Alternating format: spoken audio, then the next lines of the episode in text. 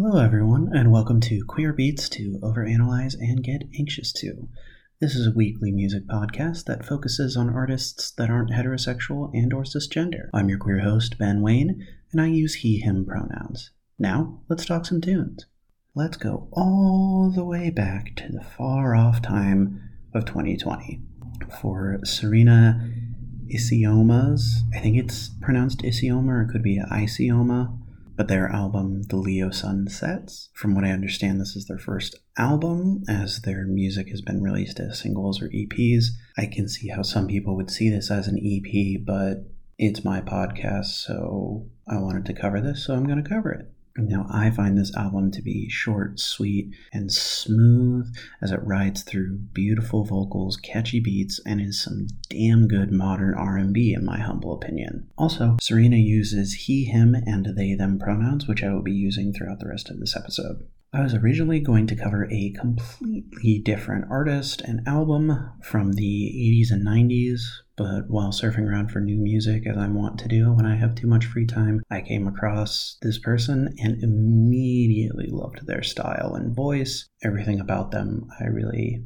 vibed with. So, my impatient ass is going to cover Serena's album instead and analyze the other artist in a future episode. I don't want to spoil. While it's quite a short album, clocking in at about 20 minutes, there is a whole breadth of intensity and depth in each of the songs. The ones I'll be diving into are Why Am I So Toxic, Meadows in Japan, I Feel Fantastic, and Stop Calling the Police on Me. Relationship issues and infidelity seem to be the subject of our first song, Why Am I So Toxic? Now, I see this as possibly a counter of the narrator, in this case, Serena, challenging perhaps a, a past lover or an ex or something that this person is calling Serena toxic, and so it could be a rhetorical rhetorical thing of like, why am I so toxic in that I'm not doing anything wrong, but I'm the villain somehow. Maybe there's some gaslighting and also claiming that Serena is unfaithful. But it's also interesting because if you pay attention to the lyrics in the latter half of the song, they're more defensive and kind of blaming the other person. It's their fault that they found out Serena was either being unfaithful or not entirely truthful about what they were doing. Um, there's one line where it's like, You were supposed to be in Paris this weekend, you came back early, so it's not my fault you found out. So it could also be like them shifting blame and kind of doing that kind of shitty thing of maybe gaslighting of like, no, this didn't happen, or like, no, it happened because it's your fault. And I think it's interesting if we take that and put it into the chorus because then it could be the narrator realizing they're doing these toxic things and kind of being critical of themselves of like why the fuck am i so toxic? Like i do this stuff and it's not okay and it's not healthy. So it could be a rhetorical counter or it could be a introspective personal like oh i'm lashing out and i realize it's not good and not healthy and i should take accountability but i can't or i'm unable to at this time or i'm choosing not to to me, I kind of get the feeling that throughout the song, it's just kind of like if you're asking yourself why you're so toxic, that probably means this isn't the first or second time. And so it may just be the, the straw that broke the camel's back, where the narrator is just like, wow, I really need to reevaluate how I pursue and engage in relationships. From there, we go into a 90s sounding slow ballad of Isioma's struggles with their feelings of another person in Meadows in Japan. I think a lot of this is relatable in the sense of being afraid to truly connect with another person, showing that vulnerability and being open and at their mercy in a way of showing the real you, taking off your mask, being authentic, and hoping that this person won't reject you. There's also some lyrics where they bring up, you know, they, I think it's something along the lines of they wouldn't understand us or something. So, from what I understand, I believe Serena is a queer person. So, it could just be the whole aspect of being a queer person on top of the layer of maybe them being a person of color, because there could be also be a different communal dynamic in that regard. I can't speak as much for that, but for the just general queerness, it could also just be like, depending on where you live, and I've said this before and it bears repeating, it's just like, it's still not safe for some people. I mean, if we're still fighting to give bodily autonomy to cis women, where do you think we're going with people that fall out of that binary or don't identify as that?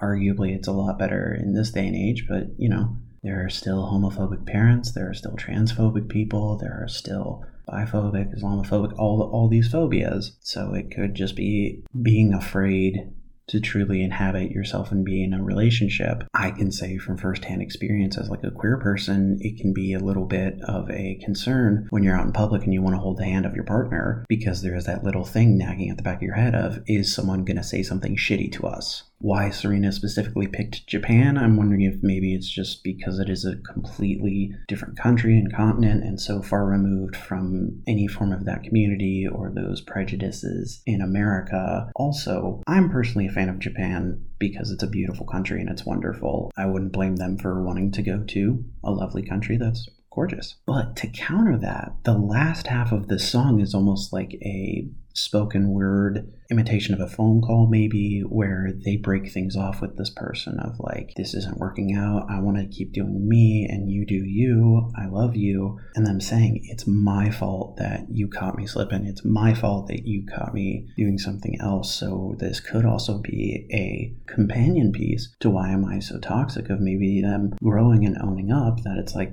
no, this is my fault. It's my fault. And like, it's not working out. And we need to go our separate ways because maybe it's, I'm going to keep doing me in the sense that they don't really want to change or they need time or any number of reasons. And another thing could be that they're breaking things off as a way to avoid a deeper intimacy.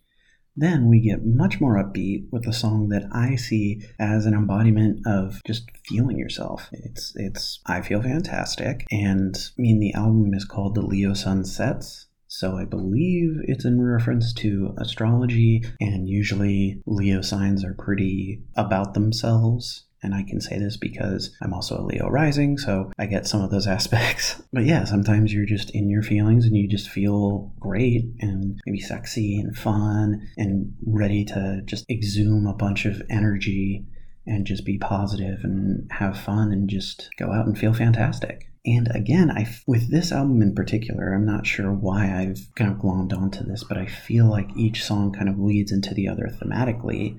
So I see this kind of through line of an evolution, maybe a little bit of how this person treats relationships. And it could be a counter to the previous songs of like withholding feelings and kind of being a little dubious or not forthcoming or not fully honest. In this is I feel fantastic because the the pre-chorus is get out your feelings. So it could just be like feel the euphoria of actually feeling your feelings and kind of releasing Closing this album slash EP slash long single, however you wish to identify it, is the song Stop Calling the Police on Me. While there are more layers in a lot of their other songs, this one is pretty damn straightforward. It's the title of the song, Don't Call the Police on Them. I think what's really brilliant about this is how catchy the song is, in my opinion. It's it's a it's an earworm, and the chorus is the stop calling the police on me. This is not the help I need because if you haven't been noticing throughout COVID, or maybe even years before then, police are notoriously known as the type to execute a person if they're not white. People of color often get the police called on them for completely mundane,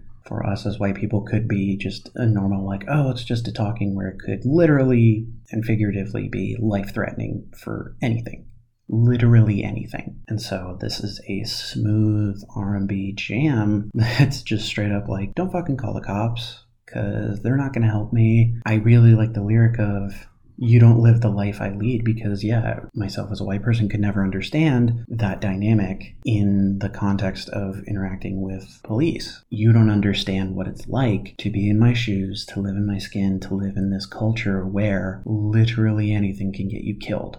Again, children getting gunned down because they're playing in the park. Why the fuck is that okay? And also, the music video is pretty great. They're just hanging out with their friends, and then at the end, they have a beautiful mural. And I don't want to spoil it. I recommend you check out the video because it's very illuminating in that regard.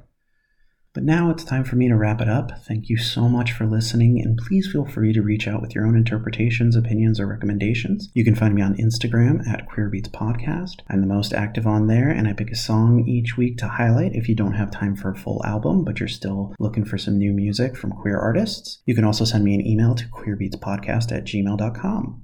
I hope you have a great day and you keep those positive vibes going. Take care.